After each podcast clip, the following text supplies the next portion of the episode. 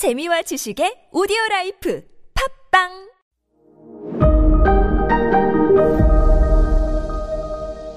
네, 여러분 안녕하십니까. 역사 스토리텔러 썬킴 인사 드리겠습니다. 이대 쇼군이요, 어, 요리이에가 이제 이대 쇼군이 된 다음에 어리버리 어리버리 하니까 어리다고 놀리지 말아요. 일본에서는 여걸로 지금 평가를 받고 있는 엄마 마사코가 우리 남편이 만든 이 가마쿠라 막부를 우리 어리버리한 아들내미가 말아먹는 거는 나는 있을 수가 없다. 아들아, 내 엄마, step down 내려와. 해서 끌어내려 버려요. 그리고 엄마가 대신 통치합니다. 어, 명분은 이거였어요. 아들아, 엄마, 엄마, 난 쇼군하고 싶단 말이야, 엄마. 야, 너 똑바로 들어. 지금 교토에는 우리 군인들을 날려버리기 위해서 오늘, 내일, 오늘, 내일 여차하면 달려올 준비라는 덴노와 그의 아이들, 덴노와 그의, 어? 이 세력들이 무- 눈에 불을 켜고 지금 보고 있는데, 너같이 약한 놈이 쇼군을 앉아 있으면은 우리 가마쿠라 막부는 바로 무너져. 미안하지만 내가 네 엄마지만 너 그만해. 내려와! 이, 나 쇼군 하고 싶단 말이야. 끌려 내려와요.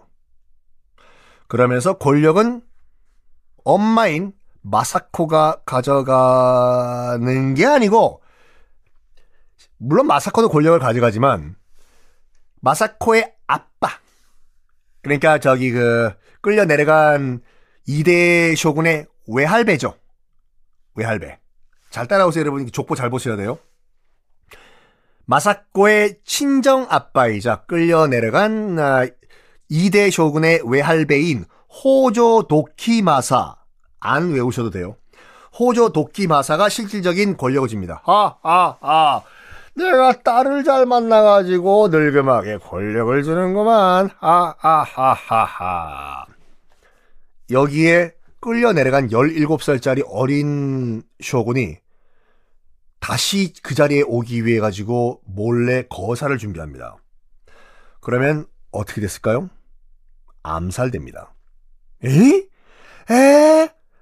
엄마와 외할배가 맞습니다. 권력은 그런 거 없어요, 여러분. 지금 자기가 권력을 쥐고 있는데 여기에 지금 덤빈다. 내 아들, 내 외손자 다 필요 없다니까요. 엄마와 외할아버지가 쫓겨난 어린 쇼군, 전직 ex 쇼군이죠. 암살시켜버려요. 그런 다음에 그 암살된 쇼군의 동생, 남동생이 있었거든요. 어, 그러니까 암살된 쇼군의 남동생 그 똑같아요. 이 남동생에게도 마사코는 엄마고 그 다음에 도키마사는 외할아버지예요. 요 동생 안 외우셔도 돼요. 이름은요. 사네토모라는 애를 3대 쇼군으로 앉혀버립니다. 허수아비겠죠. 3대 쇼군을 앉혀버린 다음에 어? 어? 어? 어? 어? 어? 어? 아버지 권력은 내가 줬어요. 딸아 정말 권력이란 건 달콤한 것이야. 어? 어? 어? 오, 오, 오, 오. 된 거예요. 그러다가 사건이 하나 터집니다. 1219년에 사건이 하나 발생하는데 허수아비 쇼군이었던 이 3대 쇼군이 행사장에서 군사 퍼레이드 같은 행사장에서 아하하 음 허수아비 쇼군이지만 군사 퍼레이드는 잘한다. 그때 누가 달려와 가지고 원수 내 칼을 받아라. 암살해 버려요. 백주 대낮에. 당연히 범인은 잡혔겠죠 현장에서요 현행범으로. 3대 쇼군을 행사장에서 대담하게 백주 대낮에 칼로 찔러가지고 암살해버린 이, 이 범인은 누구냐? 여러분들이 추리 작가라면 누구로 하겠어요? 한번 생각해봐요. 누구를 이 암살범으로 해야지 딱 흥행이 될까? 범죄도시 3같이. 자. 범인은 누구였냐? 바로 2대 쇼군. 억울하게 쫓겨난 다음에 암살당한 이대 쇼군 요리이의 아들이었어요.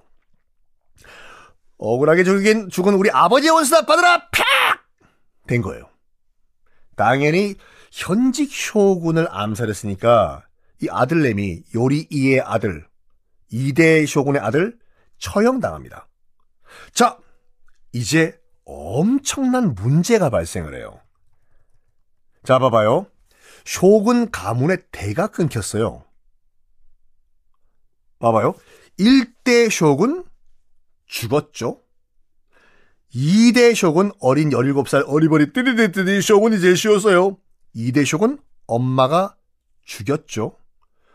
3대 쇼군은 2대 쇼군의 아들이 죽였죠.